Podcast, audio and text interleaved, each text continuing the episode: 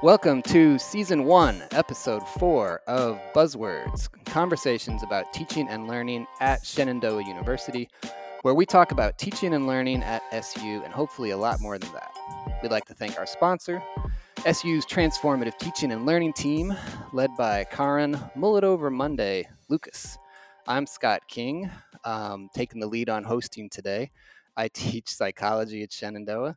With me are Joey Gariziak, Miss Melissa Smeltzer Craft, and our guest, Phil Liversedge. Joey, how have you been doing? Have you been watching basketball? I've been watching a lot of basketball, Scott. Yeah, absolutely. As, as much as I can. I mean, it's that time of the year. Everybody's getting into it. March Madness. Uh, Melissa and I were even talking today a little bit before we started recording. You know how how we didn't really pay attention a lot this year. It's kind of a strange year mm-hmm. for all sports. You know, with, with COVID and everything going on, but still, it's NCAA March Madness and there's a lot of madness going on. on the women's side, there wasn't a whole lot the first day. Uh, it was all chalk, so all the higher seeds won. Um, but in the men's side, there is a lot of chaos going on. And Scott, I'm not even going to go there with Loyola because I'm sure you'll talk about that at some point. Ramblers. Uh, so yeah, doing well. Um, enjoying basketball, enjoying the warmer weather. Always love talking about the weather around here. Uh, so yeah, a lot of good stuff going on. Uh, Melissa, throw it to you. Melissa Smeltzercraft, head women's basketball coach this is the time of year where everybody thinks they coach basketball. So uh, it's tough for us real coaches, uh, as less bars are less full right now. So that's good. I, most people are just on their couch saying how great they are at coaching this game. But I have an awesome two television setup. So yesterday we had one television with men's games and one television with women's games, and both children were on their pads, their iPads. So you oh, know they got they got you know the shaft yesterday as you know sports triumph. Now, are do the women still have the bad setup at their hotels in San Antonio? Mm, yeah, uh, I think they're working on that. There was an issue with the NCAA and disparity between the male uh, tournament and the female tournament, um, and power to the people on social media yeah. making changes, albeit band aid situation, the weight room and some of the amenities. Um, hopefully, will continue to level out. I hope so. That's that's BS. Uh, I want to introduce to our producer, Xander Merle Smith, MBA student, graduate assistant. Thank you, Xander, for putting together these podcasts.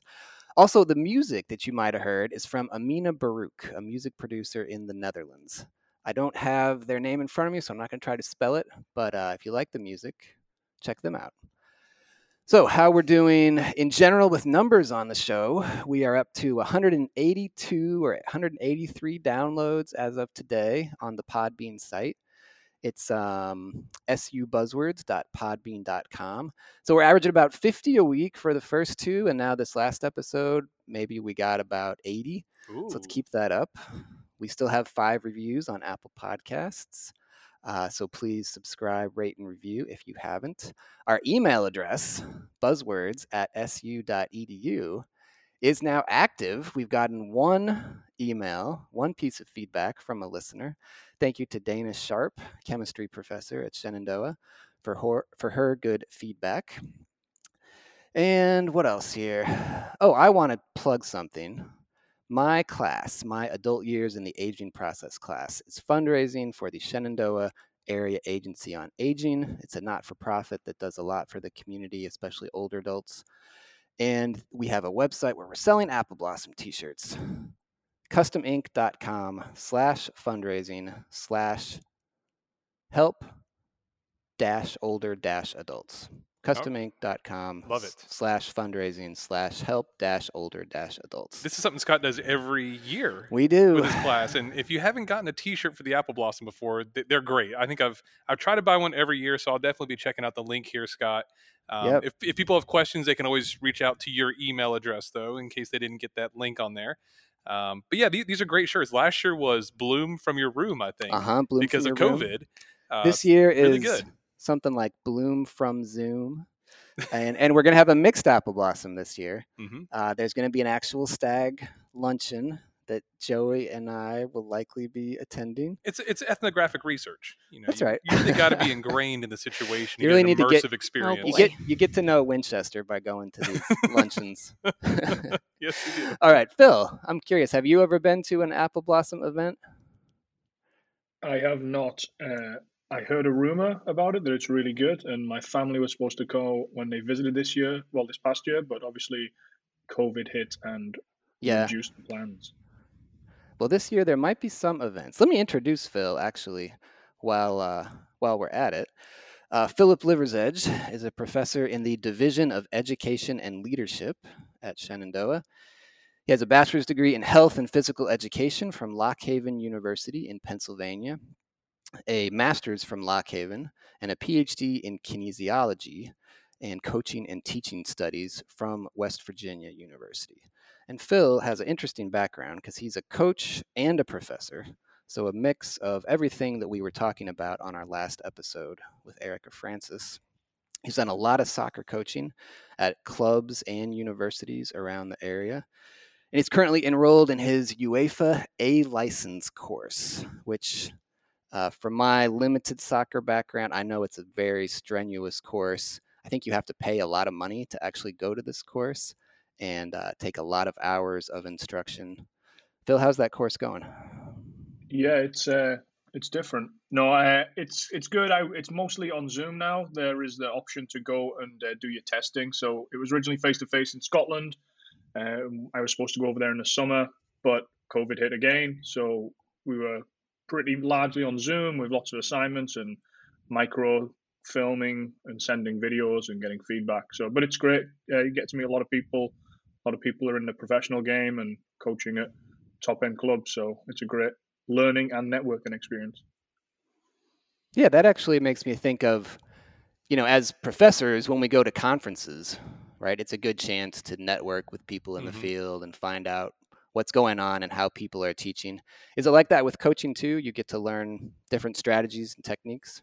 Yeah, you get to see a host of things. You know, some things you're there and you're thinking, whoa, this guy's having a nightmare. I'm not going to do this. And then there's other things you're thinking, wow, I'm definitely going to steal that idea. So some of the some of the activities and the sessions that I do are, just purely stolen, uh, and then just a slight tweak on it to put my own spin on it to maybe get a different point across or to get you know a different action from the players. So yeah, it's a great it's a great way to learn while learning. Uh huh. Yeah, stealing stuff when you teach, um, that's a lot of it. There's no stealing. It's it's borrowing. borrowing. All right. We jo- borrow a lot when we when we try to find a new techniques or. How much have you borrowed, Joey? I borrow every day. Uh huh. Oh, absolutely. Yeah. I, I, mean, from conferences, from talking to other people, from just emailing people, from students. Um, you know, because some of their ideas, they have great ideas. They have a lot of knowledge about whatever space you might be teaching in, and so whether it's techniques, whether it's content, you know, whatever it might be, I borrow all the time um, I'm not. I'm, I do not want to reinvent the wheel on everything, and so I enjoy borrowing as much as I can and making my small adjustments as I go. Yeah, Melissa, you probably do that with coaching. I'm a certified thief. I I'm questioning if I even have any of my own original content. I know. It, it, coaching is stealing. Why reinvent the wheel, as Joey stated? Well, yeah, I mean it's a thing, right? Like coaching family trees. Like if you were an mm-hmm. assistant coach under right. this person, then you've taken their stuff and they've taken from the person before them that and, happens and and i would uh, piggyback off of what phil may have alluded to you can equally learn what not to do from mm-hmm. those trees Good and point. your yeah, family. yeah yeah. Let some of those branches fall off oh yeah. perhaps. All right so so phil in our last episode we were talking with um, our guest about parallels between being a professor and teaching and then coaching and teaching. And melissa asked me and joey sort of hypothetical situation, like as professors, what we would do in a certain situation. So I have a question for Melissa and you too, Phil, since since you have both both backgrounds here. Um, is there something that professors typically can do that coaches can't do so much? Like, is there something that you maybe envy that professors are able? I'll, I'll let do, Phil Melissa? take the lead on this. Uh, yeah, I think I think I'm going to take it from the what a professor can't do that a coach can do. You know, when you have the players, you have this. We have some essence of, you know, they want a grade from us. The, the idea is for them to come and get a great grade and to use it towards a degree and graduate. But the playing time and the experience on the team is what a lot of student athletes really want. You know, the education can at times be seen as a secondary item, or I've got to go to university so I can play. You know, and obviously it's student first, athlete second, and sometimes it's hard to maybe get that across to some people. Uh, but yeah, I think you having the ability to, you know, really influence the playing time is is such a a, a factor that can be used as a great tool to lead the athlete and the as a student. coach. Yeah, as a coach. Yeah, yeah. I mean, as a professor, you know, if a student like doesn't do their homework, what do we do? Like not let them come to class, right? Like, like they're not going to get playing time. They don't have to do the presentation. Yeah, you're not allowed up. to talk in class. Okay. Right. I think that would be seen as maybe positive reinforcement. Like you you add something to the situation to encourage a behavior. Well, in this case, if you're taking away their ability to speak, if they don't view speaking as a good thing, that would technically be negative reinforcement because you're taking some away, which is a topic we got into last episode that Rodney Bragdon c- corrected a little bit of what I was saying, but I was pretty much as pretty he usually accurate. does. Yeah, Rodney will usually correct me on a lot of things. So, Melissa, what's your answer to that question? What what do professors do that coaches can't or don't do as much? I would say my perception of this would be, and and correct me if I'm wrong, the uh, ability to shut off listening to said student. So I'll give you an example. I checked this timestamp earlier. I had a text message from a recruit last night at 11:36 p.m. Mm-hmm. Um, so that's recruiting. That's just somebody I want, not even somebody I have. Um, so that excuse me, that idea of um, 24 7, 365 I certainly believe to be true. I, I, I often speak to my student athletes on Christmas Day, um, and whatever they need. And sometimes it might be a faculty issue where they need help with something related to their class. So their professor mm-hmm. is now shutting them out and saying, you need to do this, this, and this and figure it out. And then who's left there as their point of contact? Often it's the coach and many other issues as well. I've taken our students to the doctor, to the hospital, I've been in the emergency room. So is my wife at 2 a.m. with students. Like that stuff doesn't stop, and it's ringing the you know it's answering the bell that is ringing to mm-hmm. to protect them and help them. Yeah, I will say as a professor, especially this school year, you know, with so much asynchronous teaching that we have to do, the the email it's it's closer to 24/7. It's it's closer right. than it used to be. And you, with, you now live at work. Hmm? You now live at work. It's not yeah, work yeah, from home, yeah. right? Yeah. You you you you work. You do everything from home, and even when you're you know at school, if you're if you're going to school, you're still you know mixing the two places. And I think there's a greater expectation on us as well. Not I don't mean compared to coaches. I mean being placed on faculty now, as opposed to maybe previously before. Because when people get in touch with you, you know they can't come they can't just stop by the office if if your email didn't get a response in an hour. There's there has to be a more prompt response and that's part of society isn't it now? You know especially with the generation we're teaching it's more of a we need answers quick and it needs to be a quick turnaround that's a great point, Phil. Uh, yeah, it's it's instantaneous access, right? I mean, students have an attention span of about 0.2 seconds these days. Uh, and so they're wanting that instant feedback. And I think Melissa makes a great point, you know, about that connection that she will have with recruits or any coach might have with recruits because they're the ones in charge of bringing them here. You know, as coaches, they are also recruiting. As faculty members or professors, we don't worry about the recruiting near as much as coaches need to because we rely on our admissions team at the university to bring students in get them ready signed up for their initial classes and then we help bring or help keep them here so we helped on you know retaining students, but on the recruiting, we don't really have that connection before they make it to us, and so we're able to kind of have that. We're able to disconnect a little bit more than coaches who have that established relationship, who have that 24 7, 365 you know, days a year connection to students because they've had that relationship building longer than faculty have. So I think that's a really good point. Yeah, the recruiting, that's something that professors, I think, unless they've been on a, a search committee or like coached at the college level themselves, they they have no idea how much admissions work the coaches do, especially mm-hmm. at a school like Shenandoah, right, where you don't have a whole staff of recruiters that can go out for right. You. Like it's it's Melissa who's out there. I definitely think the coaches see themselves as an extension of the admissions team. Mm-hmm. Mm-hmm. All right, so Phil, we have some segments to talk about with you. Our Okay. first segment, highs and lows. And here everyone well everyone in our group here will say the best and worst events that we've had in the past week or two. Do you Okay. have a high and a low, Phil? Yes, I do. Uh, my high was uh, taking one of my teams that I coach. I coach for a local soccer club, Loudoun Soccer Club. Uh, little sneaky plug there. We uh, went down to the one of the number one tournaments in the country, uh, Jefferson Cup out of Richmond, and we won the top bracket in terms of the the top version, I guess, of the top league in there, uh, beating our local rivals there. So that was good.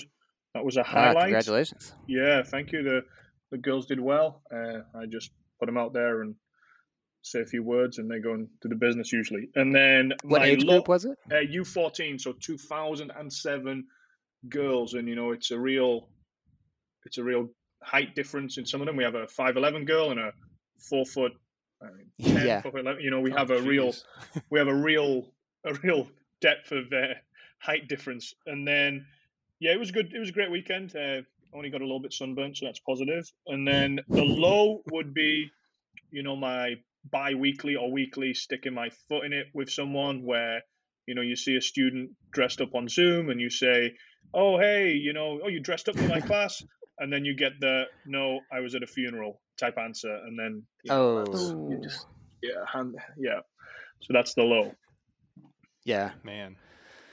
got it. Yeah, I have those bi-weekly. Mine are more once a week, sticking a foot in the mouth. Often they're on they're on uh, a podcast where I have to correct something that I said the previous week. Uh, Joey, what were your high and low? Yeah, highs and lows for the past couple of weeks. Um, we'll start with the the highs. I mean, stimulus check came Oh, in. yeah. good old Stimmy came in. That was great.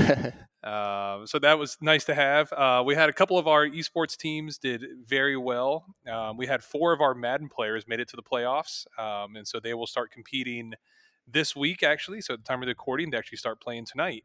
Uh, so that was really exciting because that's a brand new team that we have here. We weren't sure how they were going to do.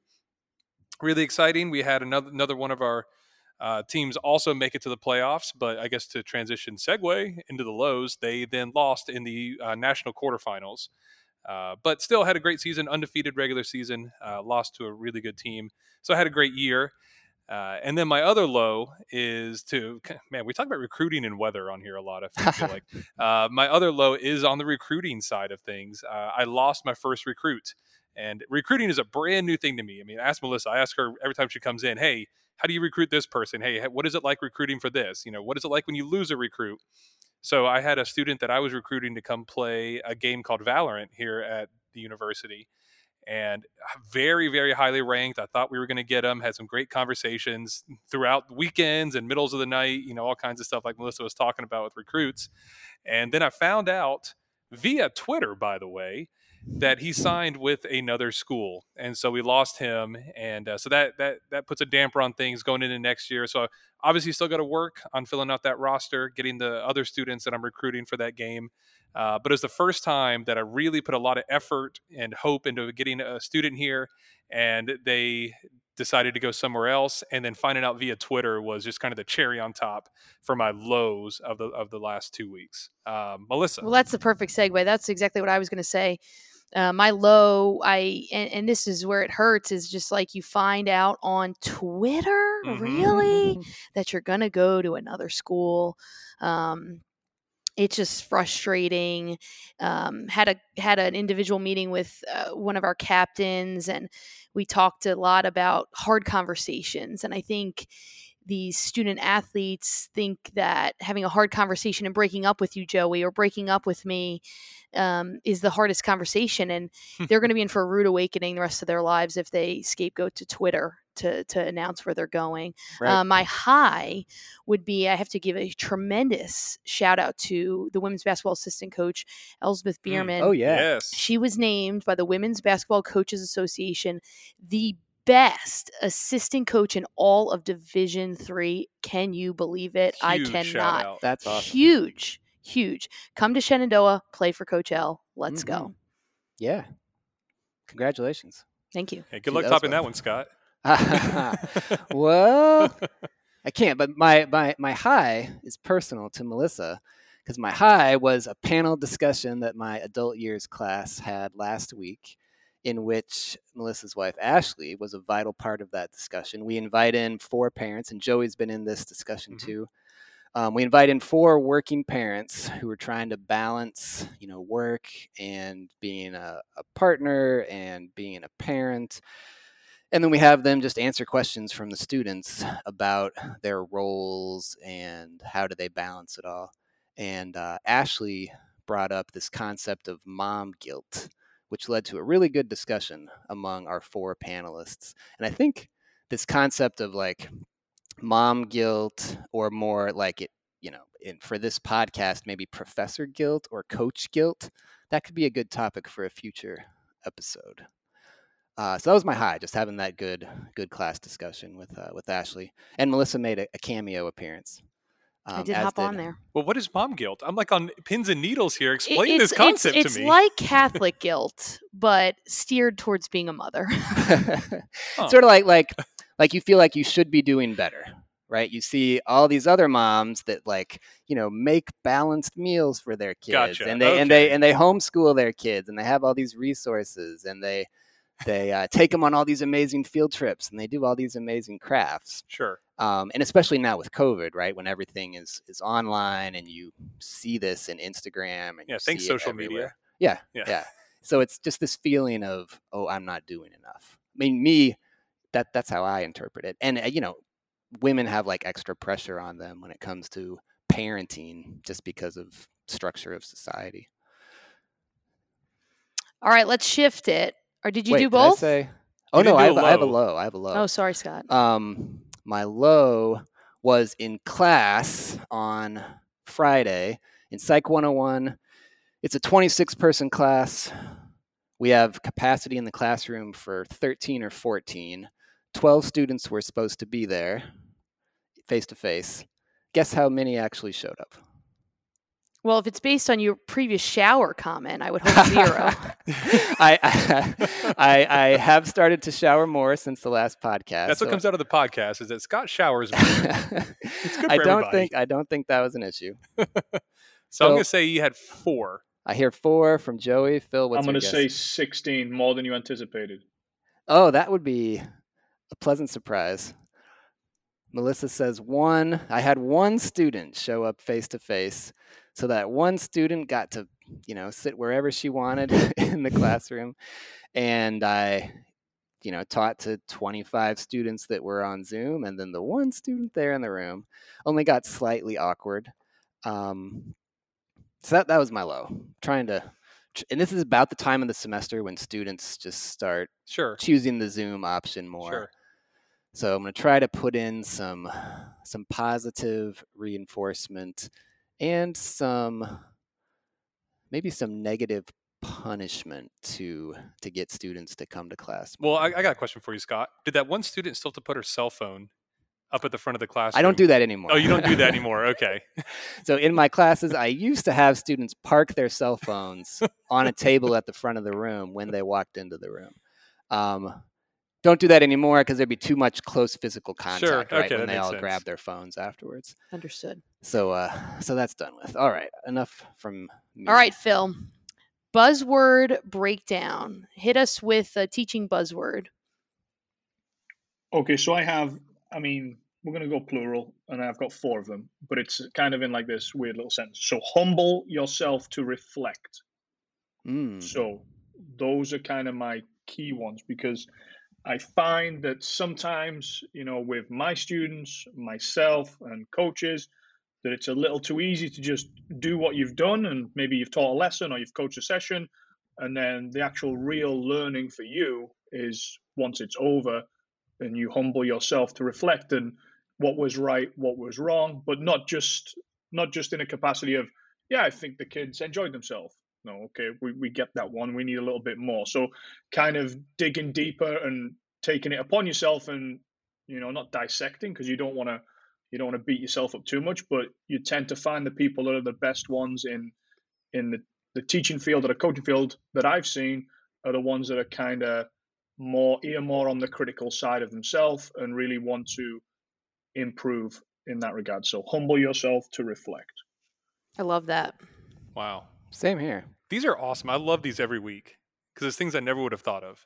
Yeah. All right. This, this I like the humble yourself. the part. humble yourself. There's a, uh, a Kendrick Lamar song that has the word humble in it that I can't I can't quote right now because it would make this an explicit podcast. But that this idea of humbling yourself, like don't think of yourself as too high. There were some T-shirts that were made a couple years ago after Georgia played Oklahoma in the Rose Bowl, which Georgia won, by the way. Uh-huh. Uh, to some students, some players were saying that to Baker Mayfield, who was a quarterback of Oklahoma humble? at the time, to humble yourself, humble yourself.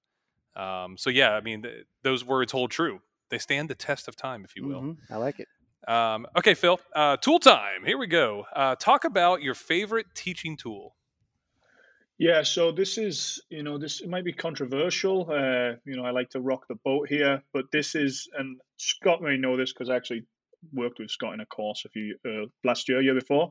It is the most important F word in the teaching that you will do, and it is fun. yes, that's what I thought it was. Good. It is the old-fashioned idea of teaching and having fun and making sure your students or players, if it's coaching, have fun. Uh, you know, we we get we get stuck in the Zoom world. We get stuck in all kinds of things. Uh, you know, I remember my first my first coaching session on Zoom. We did pre uh, post the lockdown. Uh, you know, we were all sat on Zoom, and all the kids were a little bit distressed. Uh, I walk in with that Zoom background with the Caribbean island, with a Hawaiian shirt on, uh, a drink with an umbrella in it, uh, a hat on, and some sunglasses. And then ice was broken. You know, life is back to normal uh, as close as we can be. But yeah, really just a case of can we try and have fun with our students? Can we make them enjoy the classes, make them want to come back? And obviously, touching on the coaching side of that, you know, you're not you remember the sessions that were horrible, where you're out there in the freezing rain and your coach is walking you through tactics step by step at nine o'clock at night with sideways winds in Northern Virginia. But you remember those for the bad things. The fun is when you're out there playing, getting to experience the game, and having as many different uh, positive experiences as possible. So yeah, really trying to elicit the fun in teaching and uh, coaching. Hmm. So I should try to make my class fun to have students show up. Well, I'm not sure about the cell phone thing at the start. I don't, doesn't doesn't smell of fun to me. Uh, but no, I yeah, think interesting. I think huh. it, it's like I kind of try to get across to the coaching education students and the, the future P students is you have to be an actor and an actress in front of the group. Mhm. If you know, imagine Ashley walking up to a team practice, long night with the kids, you know, didn't really have a good breakfast, and, you know, just let's just go and play here. What's the standard of the practice going to be like? If she's not there and she's not, you know, caffeined up and pep in a step, it's gonna it's gonna be a, a struggle. Wow, that's that's really good. And you know, I think Phil, it, it goes also to the point of engagement. When you make something fun, it's easier to engage with students, uh, which is a, a critical thing these days. Especially you alluded to Zoom and doing things distant wise. You've got to engage and you got to find a way to make it fun because otherwise they will zone out quickly. Yeah, and some of the content we teach, in no matter what field it is, it is boring. You know, like yeah, Yes. you're talking about talking about te- you know I do a model teach a motor learning class and we're talking about a child grasping a, a block and how how it uses parts of their hand and previously they couldn't do that. Like that's to a to a college student you're thinking I'll deal with that in 15 years.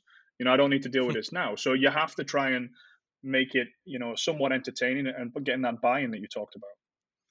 It all can't be sexy, right? Some of it is Right. boring. We we talk about that all the time, but I you saying the actor actress that really strikes me because I think that's a big part of being a leader is you have to fake it all the time.